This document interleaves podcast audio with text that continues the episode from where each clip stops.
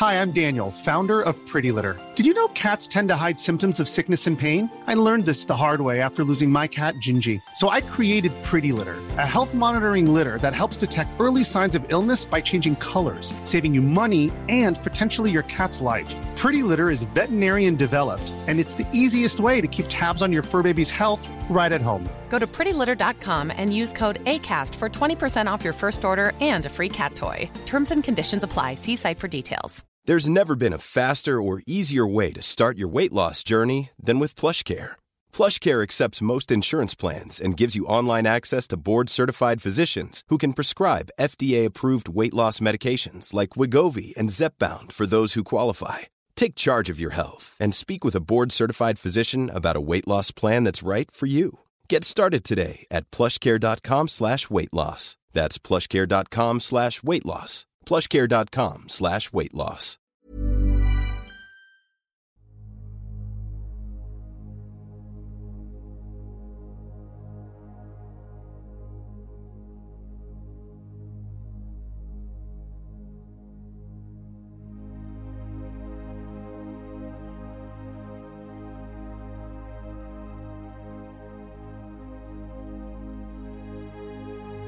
Ljus eller mörker gäller människor i den fysiska dimensionen och varelser i alla andra dimensioner. För att kunna se vad som är vad behöver vi människor vara öppna för både ljus och mörker. Det kräver mod och ett öppet sinne. Ljuset ger oss ljus, värme, kärlek, gemenskap, tillhörighet, vänskap och en massa vackra livsupplevelser. När vi talar om mörkret i podden så är det när vi människor upplever förvirring, kaos, hot, angrepp, manipulation, splittring som bidrar till att man känner sig ensam, isolerad och rädd. Att vara i sin egen kraft är att våga se verkligheten för vad den är och där göra medvetna val. Du kan bara kontrollera din värld, dina känslor, din livsupplevelse och det är att vara i sin egen kraft. Varmt välkommen till podden Kosmiska samtal.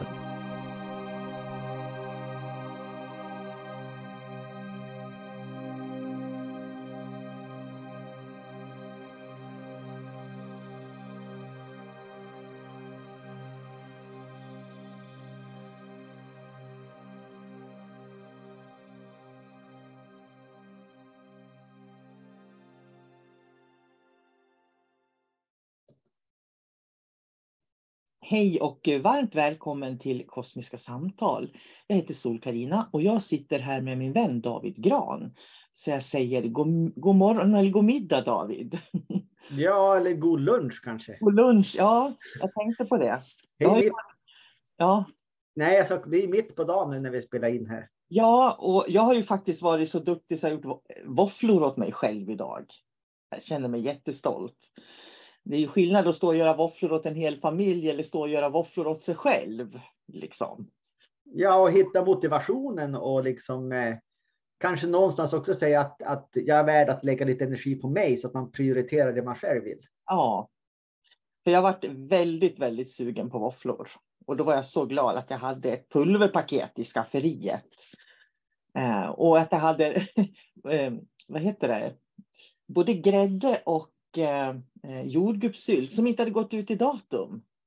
För nackdelen när man bor själv, det är att det är ingen, det är ingen eh, vad heter det, vad heter det när det, när det är omlopp på matvaror?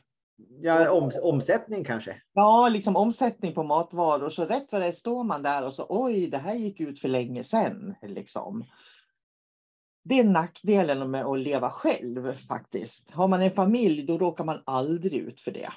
det är liksom ruljans i skafferiet om man säger så. Ja, men då är det bara bonus att hitta någonting. Ja, det är det det blir. Man trodde som man inte visste att man hade. Ja, typ lite så faktiskt. Jag brukar reagera så där när jag hittar någon chipspåse eller någonstans långt in i gömmorna. Ja, David är väldigt svag för chips har vi lärt oss. ja, det är min akilleshäl. Ja. Alltså skulle jag vilja säga. Jag kan inte motstå chips. Mm. det, jag har någonting att jobba med där. Men kan du äta bara lite eller måste du äta alltihopa? Eh, jag har blivit bättre. Förut så kunde man ju ta ett chips och sen så då var man ju tvungen att trycka i sig hela påsen. Mm. Eh, jag har ju löst det där genom att inte ha, jag köper ju inte så mycket, men när, den stora svårigheten det är när man är bortbjuden och så står det en chipsskål på bordet.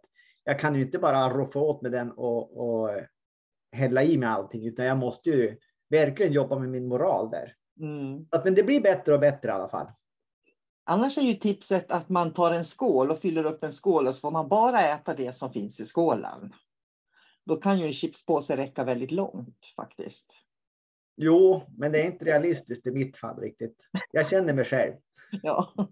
Så då är det ja. bättre att inte köpa alls. Men eh, om jag då ändå råkar hitta en chipspåse i, i gömmorna som jag inte visste jag hade, då är det ju himmelriket. Då. Ja, det måste det ju vara då. Det är ungefär som jag när jag hittar voff, våffel, eh, ja, ett paket våfflor som man kan göra. Lite vatten och smör så är det klart. Men du, vi skulle ju inte prata våfflor och chips nu. Eh, vi ska ju prata ljus faktiskt. Eh, därför att vi jobbar ju mycket med ljus och då kan det ju finnas ett värde i att vi pratar lite mer kanske om hur vi ser på ljus och så där tänker jag. Och, och, då tänker jag på den här definitionen eh, som står i Bibeln, att Gud blåser in livsande i, och så blev människan till. Det, det, tycker jag är faktiskt det mest spännande citatet nästan i hela, hela Bibeln, om man tänker. För då tänker jag att vad är ande då? Om de blåser in livsande, är, då är anden livsenergin. Alltså, för eh, det är ju skillnader, du har ju en medvetenhet men som jag ser det så är anden den, det livet som finns i varje människa. Att det blir liv, alltså det finns en livsenergi. Jag tänker på en människa som ligger i koma, har ju ingen medvetenhet. Men de har ju fortfarande livsenergi, om du tänker. Ja, deras fysiska kropp lever ju. Ja, precis. Och det är det som gör att det finns en ande i kroppen då. Så i princip har ju alla träd, alla växter, allt levande har en ande. Så tänker jag. Man kan ju säga, då blir det ju också så här att innan man har blåst livsenergi i en kropp, så då är det ju liksom bara ett biologiskt dött föremål.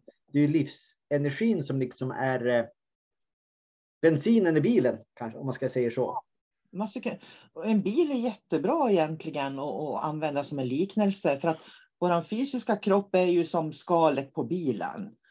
Och bilen, hur gammal bilen är, vilka, eh, eh, var den kommer ifrån, vilket bilmärke det är, det har du själens energi. Och anden då, det är bensinen som gör att den går framåt. Men sen krävs det en medvetenhet för att driva anden på rätt sätt kan man säga.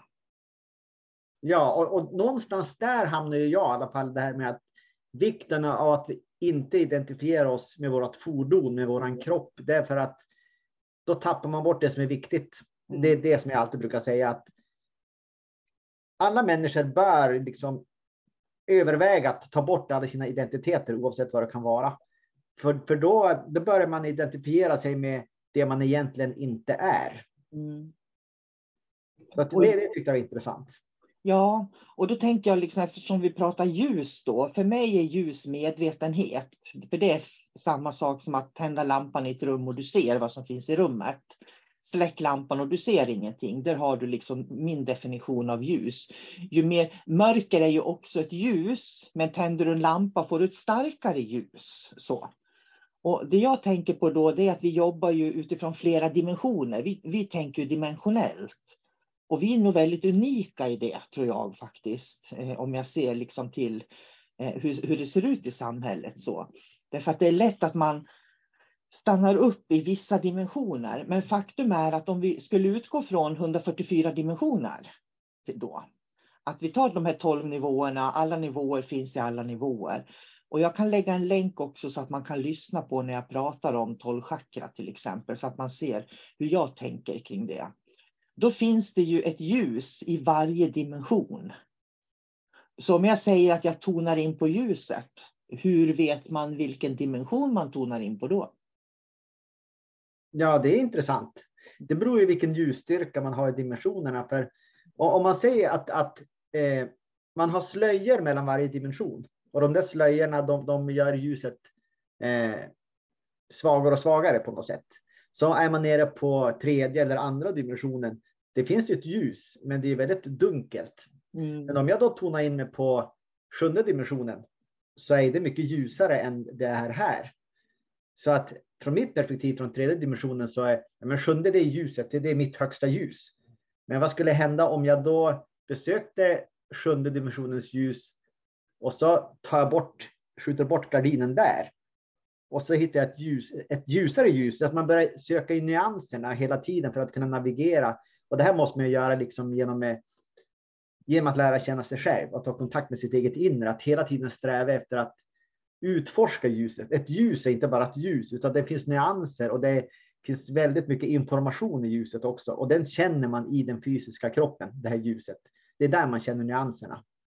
Så det räcker inte bara att blunda och, och liksom se ett ljus framför sina ögon, utan man måste uppleva ljuset mm. i varje dimension. Och där har du kopplingen till medvetenhet också och kopplingen till att lära känna sig själv.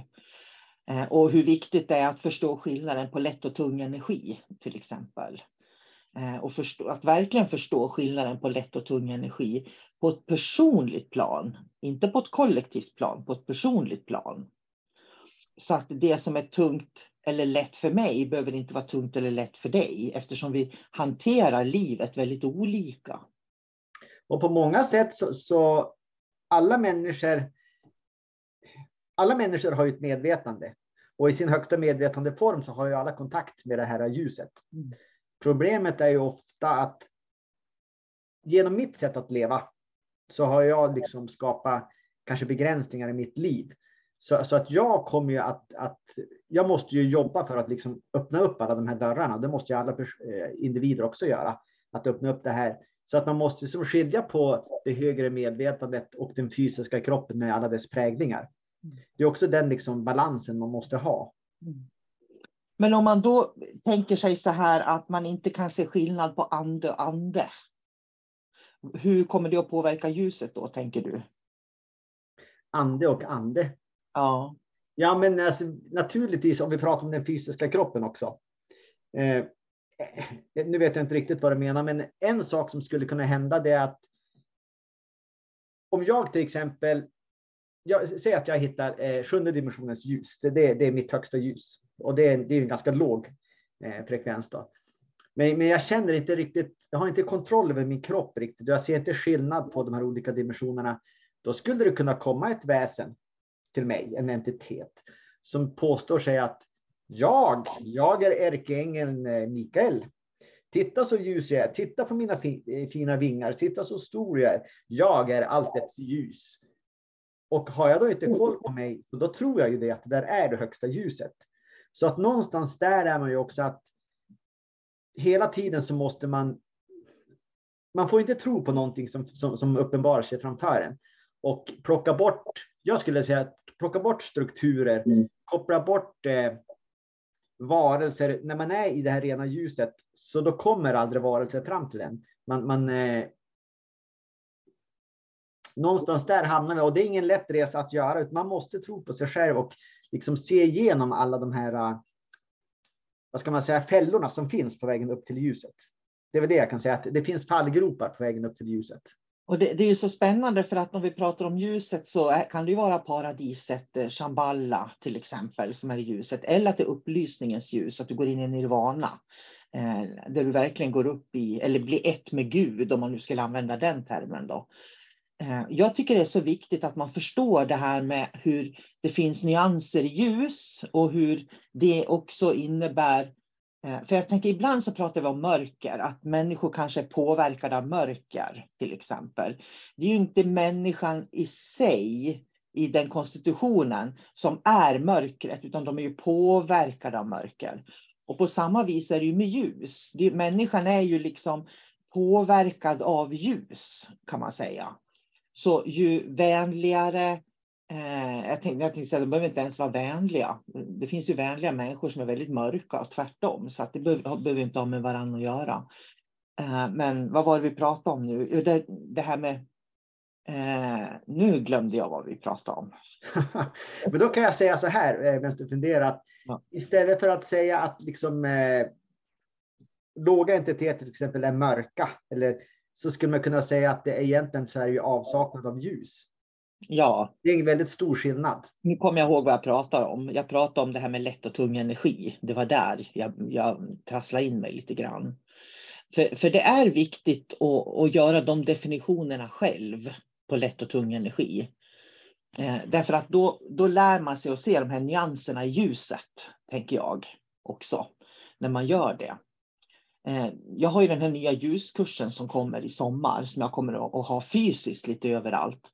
Den är superviktig. Jag känner att den är jätteviktig för att den är, det är ett sätt för mig att knyta ihop alla de ljusupplevelser och erfarenheter jag har som ligger 30 år bakåt i tiden. Där jag har upptäckt att det finns ett ljus som är starkare än ljuset, som är starkare än ljuset, som är starkare än ljuset. Plus att det finns ett inre ljus där för oss som vi skulle kunna leva i jämt. Om vi väljer det egentligen. Och det har ingenting med, med människor och snäll eller god eller elak. Det har ingenting med det att göra överhuvudtaget. Men vi kan vara så ansatta utav mörk och tung energi så vi inte ser och upplever och känner vårt inre ljus. Och det är väldigt viktigt att vi gör det. Och jag, jag har ju pratat förut på den här podden om hur jag ser på dimensioner. Det är liksom den gamla sortens OH-blad. Mm. Så att, eh, låt oss säga att vi har tio dimensioner framför oss, runt omkring oss. Då är det liksom tio blad som ligger staplade på varandra. Mm. Och har man då förmågan att använda ljuset, då blir de transparenta, så då kan man se igenom alla de här bladen samtidigt. Eh, vad som finns där i olika dimensioner, hur det påverkar oss och liksom se, se en helhet. Men har man avsaknad av ljus, så där är man isolerad på ett blad, på den här tredje dimensionens blad, om man säger så. Eh, och det är det som, där ljuset gör riktigt stor skillnad. Det är att då lyses alla overheadbladen upp och man kan se rätt igenom allihopa. Mm. Och så kan man välja liksom, var vill jag vara till exempel? Och hur påverkar femte dimensionen mig här? Och sen kan man börja se nyanser som varelser och olika situationer. Och, men, men det är det som är det viktiga och det är där ljuset gör en riktigt stor skillnad i ens personliga liv. Att allting blir transparent. Mm. Och just det här med overheadblad, det är ju en liknelse som jag använder på mina kurser, för jag tycker den, jag tycker den är bra.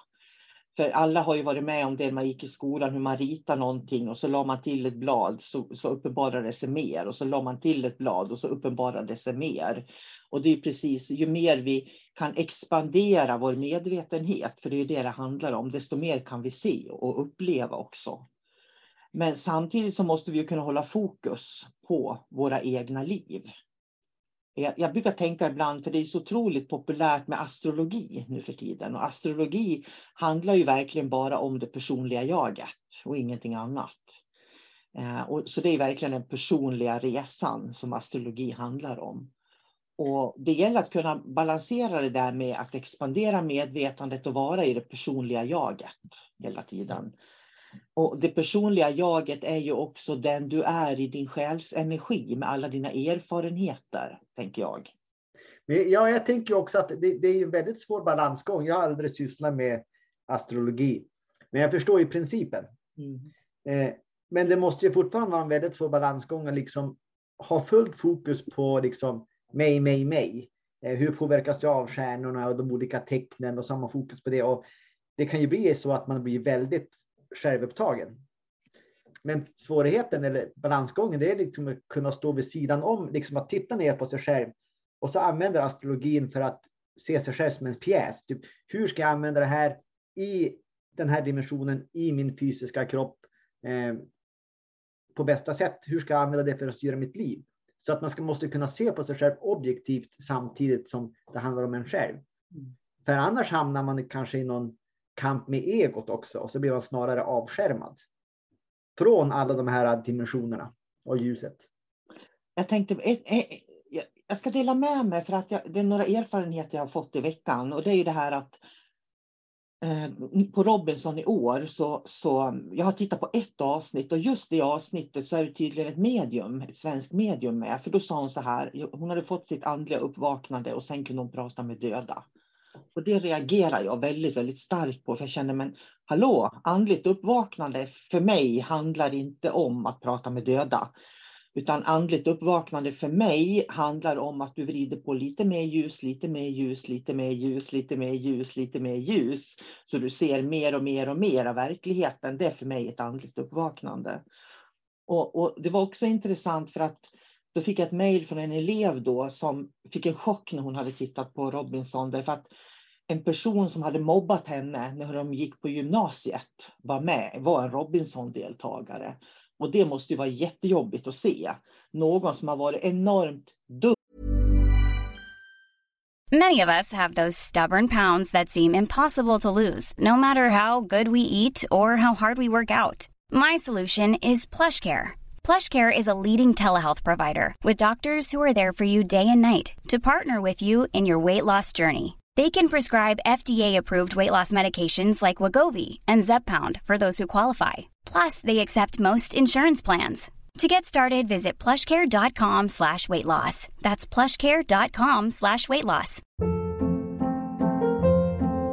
Hold up. What was that? Boring. No flavor. That was as bad as those leftovers you ate all week. Kiki Palmer here, and it's time to say hello to something fresh and guilt-free. Hello Fresh. Jazz up dinner with pecan-crusted chicken or garlic butter shrimp scampi. Now that's music to my mouth. Hello Fresh. Let's get this dinner party started. Discover all the delicious possibilities at hellofresh.com.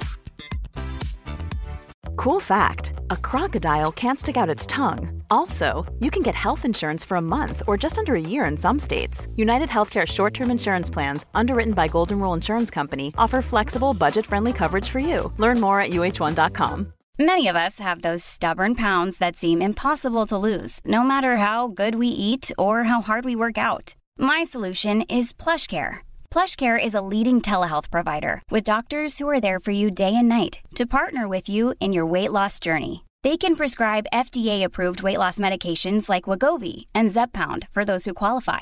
Plus, they accept most insurance plans. To get started, visit plushcare.com slash weight loss. That's plushcare.com slash weight loss. Eh, Skratta och le och ja, du vet, eh, vänligt sådär i tv då. Och då tänkte jag just på det här med lätt och tung energi. Att det gäller verkligen att, okej, okay, det där är din verklighet. För mig är det en tung energi det du pratar om. Eh, som att om någon har varit en mobbare så handlar det ju om att det är en tung energi. Jag ska inte gå in i den, utan jag ska vara i min medvetenhet, att jag är medveten om att det var fel.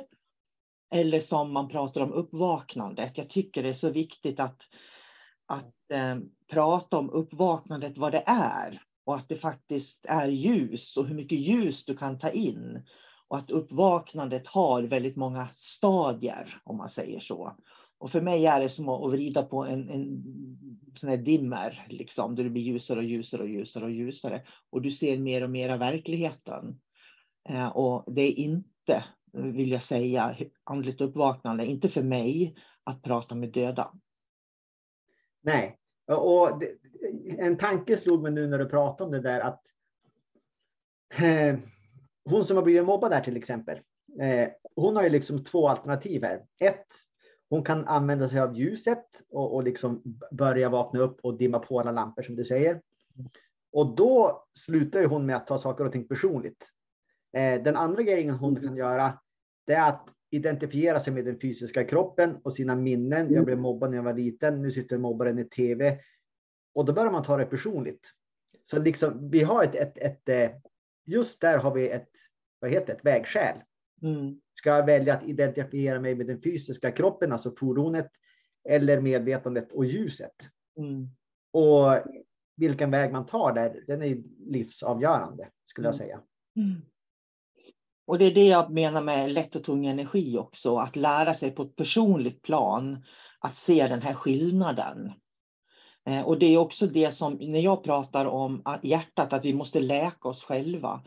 Eh, för det, det är ju väldigt, väldigt många som har starka relationsband till det förflutna eller till döda anhöriga och sådär. Och jag tror att det gäller samma principer, om man säger så. Eh, att vi ska frigöra oss från beroendet av eh, döda eller, eller förflutna minnen. Vi ska se det för vad det är. Det, Okej, okay, det var en upplevelse som var tung, den var mörk, men det är inte den jag är. Nej, och det är ofta där också, som jag sa förut, om man fokuserar på andra sidan och att prata med döda i det här fallet, då har man ju liksom eh, släckt det här ljuset som jag pratade om förut. Då är det liksom, det är jag och så är det andra sidan. Men om man tänder det här ljuset längst bort och låter det gå igenom alla overheadbilder, så då, då blir det inte viktigt med andra sidan. Det blir inte viktigt att eh, prata med de döda till exempel. För det som jag, jag har inte sett Robinson, men det jag misstänker är, speciellt eftersom hon säger det i tv, det är att det är en identitet att prata med de döda. Det är mitt uppvaknande, det är jag. Så hon pratar genom det personliga jaget. Mm. Eh, för om hon hade pratat igenom sin medvetenhet, då hade han antagligen aldrig sagt det här överhuvudtaget, för då hade det bara varit naturligt. Mm. Och man går inte runt och pratar om sånt som är naturligt och som man har liksom eh, förstått och kan. Och då pratar man inte om det längre. Mm. För då är det ointressant. Och det, det, är jättebra det du säger, för det, det, är verkligen så att när man kan någonting så lägger man det oftast bakom sig. Därför att man, man vill ha nya vägar, man, vill, man vittrar nya saker som man vill lära sig. och så där. Men, men det är spännande just det där med hur vi identifierar oss själva. Min elev då, som, hon, eh, hon, hon bara talade om det här för mig och berättade vilken svår resa hon hade haft då. Att frigöra sig från de här känslorna som väcktes i henne när hon blev mobbad. Liksom. Eh, och det, då kommer man tillbaka till det här med hur vi identifierar oss. Och vi behöver ju identifiera oss också, för annars kan vi ju inte fungera. Kan, skulle jag inte identifiera mig som mamma till mina barn när de var små, det skulle ju funka ganska dåligt. Så vi har ju, vi behöver ju identifiera oss också. Men vi behöver inte bli det vi identifierar oss som. Vi måste också kunna ha den här distansen och se att det finns den här dimmen på. Eller fler overheadblad man kan lägga på så att det finns fler nyanser utav oss. Då. Mm. Ja, men det, det är ju jättebra. Och jag tänker också, det här är väl en helt annan femma, men jag tänker också på hur, hur, hur samhället på något sätt och produktionsbolagen eh, jobbar med till exempel Robinson och allt, alla dokusåpor. Eh, jag upplever att förr i tiden så då var det liksom normala människor i början som, som, som kom in eh, till produktionerna. Nu är det liksom de extremaste människorna som kommer in för att det ska bli bra tv. Så jag har inte sett det de senaste 10-15 åren för att som jag ser det, det finns ju ingen genuinitet i, i de här deltagarna överhuvudtaget. Och då kan man ju tänka på hur mycket ljus finns det från, om vi nu pratar nyanser om ljus, mm. hur mycket ljus genomsyrar tv-produktionsbolagen? Eller hur mycket avsaknad av ljus finns det där till exempel? Vad är det som styr här i världen? Det där pratade vi om på senaste reiki-träffen. Då var det ämnet, för vi pratade om det här med reiki-sändare och vad man kan göra för att hålla fokus på det som är viktigt varje dag. Eh, och även, jag har ju en sorgebearbetningskurs nu också eh, som pågår då med, med 11 elever. Och det som är det är lika där. Vad är det som upptar min uppmärksamhet? Vad är det? det är lätt att sitta och bläddra på mobilen istället för att vara närvarande i nuet och våga känna sina känslor till exempel. Så jag tror att eh, mycket av det här när vi kastar oss på tvn eller Facebook eller, eller mobilen. Det är ett sätt att fly vardagen lite grann. Och jag skulle vilja bara säga att där finns ingen utveckling. Det finns, du, du får inga fler overheadblad så du ser verkligheten mer genom att ägna din tid åt det här. Och då kommer man lite grann till vad är det du lägger tid på varje dag och hur viktigt det är att ha fokus i livet faktiskt. För det är lätt att, för, att försvinna. det finns mycket frestelser om man säger så överallt. Ja. Ett exempel på det, jag tänker på det här Bäst i test som går. Jag har faktiskt tittat på det två fredagar i rad. Jag tror det går på fredagar eller om det är lördagar. Jag har inte sett det förut heller, men det var jätteroligt faktiskt. Eh, ett program på tv. Och det, de, det är ju det mest eh, tittade programmet på i Sverige just nu på helgen. Och då har ju då alltså TV4 gått in och köpt upp det här för visst eh, ohumana summor. Bara för att de ska kunna visa nästa säsong då på TV4. Och, och det, det, är liksom, man kommer tillbaka till det här hela tiden att det är så mycket kommersiellt där ute och det kommersiella kommer aldrig att få oss att vrida på dimmen lite till. Men det ligger inte i deras intresse. Nej, det gör ju inte det. Utan för en människa som är självmedveten, som eh, tycker att sitt eget liv är viktigt, kommer inte att lägga tid på onödiga saker. Så är det. Nej. Även om det är roligt. Ja. Jag vet, min bror eh, har ju varit på mig ett par gånger. Jag har ju pratat om honom förut i den här podden. Han, han sysslar mycket med rollspel. Och så hade han hittat något jättebra spel eller vad det nu var. Eh, och sa det här måste du prova, det är jättekul. Och jag misstänker att det är väldigt roligt också. Så därför sa jag nej, jag vill inte prova det där för det verkar ju jättekul. Och jag vill inte göra det nu. Jag har, jag har, jag har annat som jag vill prioritera. Mm. Så att man behöver liksom inte välja allting som är roligt hela tiden.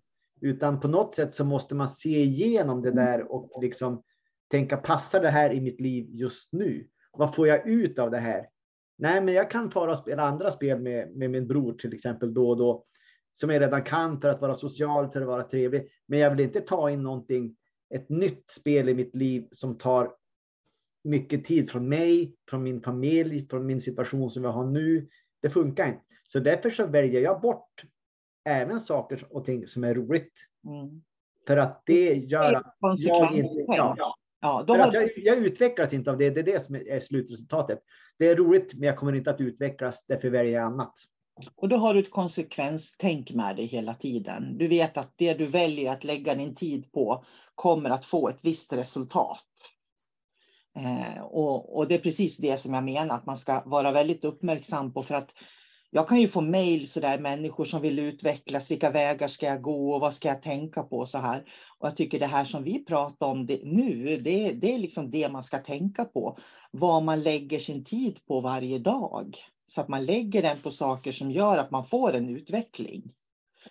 Människor, jag, kan uppleva ibland också om jag tittar på mejl jag får att många tror att, att man kan få en vägledning eh, till exempel. Och i den vägledningen så kan jag tala om för dem, det här är dina kvaliteter i livet, det här är du bra på, det här ska du göra resten av ditt liv. Och det fungerar ju inte så. Jag kan ju liksom hjälpa människor att tala om att de har kvalitet, men jag kan ju aldrig tala om vilka de är. Det är någonting man måste upptäcka inifrån sig själv och, och leva, om man säger så. Och jag brukar säga att det är därför som jag har kurser. Jag har kurser för jag vet att kurserna ger den här inre erfarenheten. Eh, istället för att jag bara skulle sitta på en mottagning och, och, och göra vägledningar hela dagen. Liksom. Det skulle inte hjälpa människor. Det, skulle bara göra, det är som att ge, ge dem konstgjord andning på något sätt. Hela Det, tiden. det är lite grann som, som eh, spårlinjer där folk betalar 20 kronor minuten också. det menar, man, kan ju, man kan ju ringa in dit och så kan man prata i, i en stund och bli ruinerad. Men man, har ju, man, man, man betalar ju pengar i sådana fall för att någon främling ska lösa ens eget liv så att man slipper ta itu eh, med det som är jobbigt själv. Men där- däremot om man går och tar en vägledning utan den här stressen. Oj, nu tickar klockan, nu blir det dyrt, nu blir det dyrare och dyrare. I det bästa av världar så då, för man ett samtal framåt och liksom eh, de lär sig hur man ska gå framåt själv och, och liksom man tar bort stödhjulen om man säger så och så blir de fri, frigående och kan Mm. börja utforska själv sen. Och det är det som händer när de går en kurs. Att de, de, man tar bort stödhjulen. De behöver inte dem. Utan det kommer inifrån och ut istället. På reiki-kursen i veckan så sa jag det att eh, i den, den föreläsningen så gav jag lite tips det här om att eh, ibland så kan vi välja väg i livet. Vi kan välja väg. Som det vi pratar om nu, du vet att det får konsekvenser om du skulle spela det spelet som garanterat är roligt med din bror. Och konsekvenserna blir att du får mindre tid med familjen eller din andliga praktik eller vad det nu kan vara då. Så att man är så medveten om att, att det blir konsekvenser. Eh, nu tappar jag bort mig igen. Shit alltså. Vad pratar vi om? Eh, vi pratar, jo, välja väg. Nu kommer jag tillbaka. Och då, då sa jag det att, att ibland så kan vi välja väg. Och det här är ju sådana tillfällen vi kan välja väg. Och när vi väljer väg så mår vi väldigt bra utav det. Vi kan vara nöjda och glada och lyckliga. Vi blir ofta det när vi får välja väg själva. Sen finns det tillfällen i livet när vägen väljer oss. Och när vägen väljer oss, det är de här gångerna när vi måste möta saker som är jobbiga. som jag tänkte på det du pratade om, man ringer till en spårlinje och får den här konstgjorda andningen till exempel. Det är ju när vägen väljer oss och när vägen väljer oss, då är min erfarenhet är att det bara kavla upp ärmarna och fixa och göra klart och lära sig det man ska lära sig tills man kan välja väg själv igen så att säga. Ja, man måste gå igenom det där träsket då, för man blir avsläppt mitt i träsket. Ja. Det finns bara en väg framåt. Ja, lite så. Eller man kan ju stanna där hela livet i träsket också. Ja, det finns ju säkert de som gör det. Jag tror att det är det som är skillnaden på, på eh, tredje och fjärde, tredje och femte dimensionen.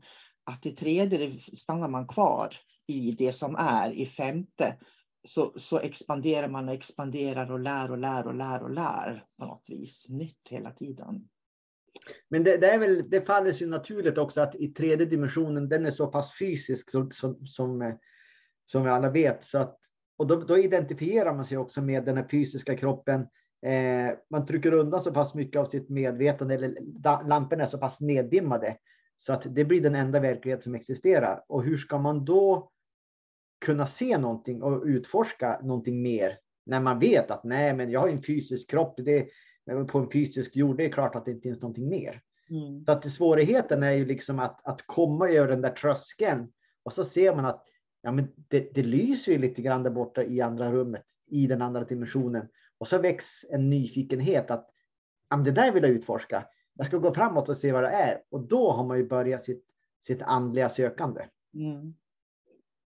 Jag tänker på det här när man blir dumpad i träsket eller när vägen väljer oss på något vis. Det är ju tufft att vara i sådana situationer. Den här ljuskursen som jag pratar om, där kommer man att få tekniker för hur man kan göra ceremonier när, när sådana här situationer uppstår. För det, där, det är ju då det gäller att hålla fokus, precis just då.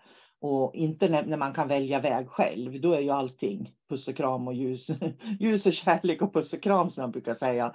Utan det gäller ju liksom att kunna guida sig själv i ljuset när man känner att, att det är förvirring, svårigheter eller att man, man står där och, och, och behöver göra omöjliga, jobbiga saker. Ja, och det var jättebra att du sa det där förvirring i ljuset. Eh, för, för återigen, då har vi alla de här små nyanserna. För man kan ju se också en, en del människor som, eh, som har, har, tycks ha hittat ljuset och då vet jag inte vilken nivå av ljus de har hittat. Som sagt, det kan vara på många olika dimensioner. Men de kan vara jätteljusa och jätteglada och det finns inga problem och de är lite så här, vet, utflummade och allting är perfekt. Och ska man då ta råd av en sån människa till exempel? Eller ska man börja tänka, mm, den där är ju väldigt ljus och fin, men det är någonting som inte harmoniserar med mig. Jag, Alltså det är viktigt att vara kritisk även i ljuset. Mm. Jag vill, ha något, jag vill ha ut någonting annat av det här ljuset. Det var inte riktigt vad jag hade tänkt mig, för det här ljuset tycks vara kopplat till personligt ego, tredje dimensionen. Det är som att det går ut nervtrådar från, från ljuset också, så man kan se vart det kommer ifrån. Mm. Vart det ska gå. Och det är de här små nyanserna som man kan se. Mm. Eh, och då kan jag säga att jag jobbar ju på en arbetsplats, så har jag kollegor också. Och det är människor som, som jag trivs med, men som jag är ihoptvingad med så att säga. Och då ser man ju också väldigt mycket att man ser deras ljus, men man ser ju även deras mörker. Och mitt jobb, det är att liksom aldrig beblanda mig med dem. För jag är säker på mitt ljus, eh, vart det ljuset är och jag kan ju alltid utforska vidare förstås, för det, man kan ju alltid gå ljusare. Men man ska inte tro att bara för att en person är ljus att, att det är ditt ljus, att det är det rätta ljuset. För man måste vara kritisk och hela tiden känna efter vad är det jag vill ha. Känns det här ljuset bra? Vill det gå högre? Eller man, man bör ju alltid gå högre. Så att vara kritisk även till ljuset, om man säger så. Då kommer man till det som jag pratar om, lätt och tung energi. Att lära sig skillnaden på lätt och tung energi. För den är så subtil. Den här lätta och tunga energin är så otroligt subtil. Och det behöver man lära sig att känna in och det går att öva upp just det. Och när man övar upp det så är man både medial och intuitiv i ett. Allting följer med i det på något sätt. Men vet du, vi ska avrunda där faktiskt, den här podden. Där vi har pratat om ljus eh, på olika sätt. Och chips. Och chips. Och våfflor. Ja, precis. Tack David för ett eh, intensivt och spännande samtal. Ja, men tack själv Sol-Carina. Hej då. Hej då.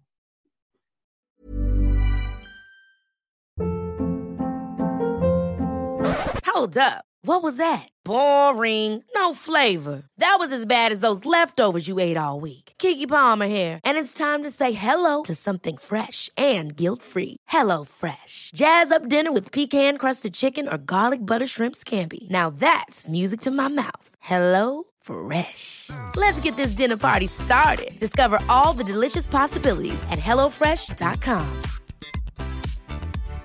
When you make decisions for your company, you look for the no brainers. And if you have a lot of mailing to do, stamps.com is the ultimate no brainer. It streamlines your processes to make your business more efficient, which makes you less busy.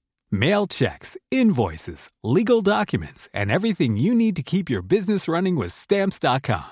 Seamlessly connect with every major marketplace and shopping cart. Schedule package pickups and see your cheapest and fastest shipping options from different carriers with rates up to 89% off USPS and UPS rates. And with the stamps.com mobile app, you can take care of mailing and shipping wherever you are. Make the same no-brainer decision as over 1 million other businesses with stamps.com. Sign up with code program for a 4-week trial plus free postage and a free digital scale. No long-term commitments or contracts. That's stamps.com. Code program.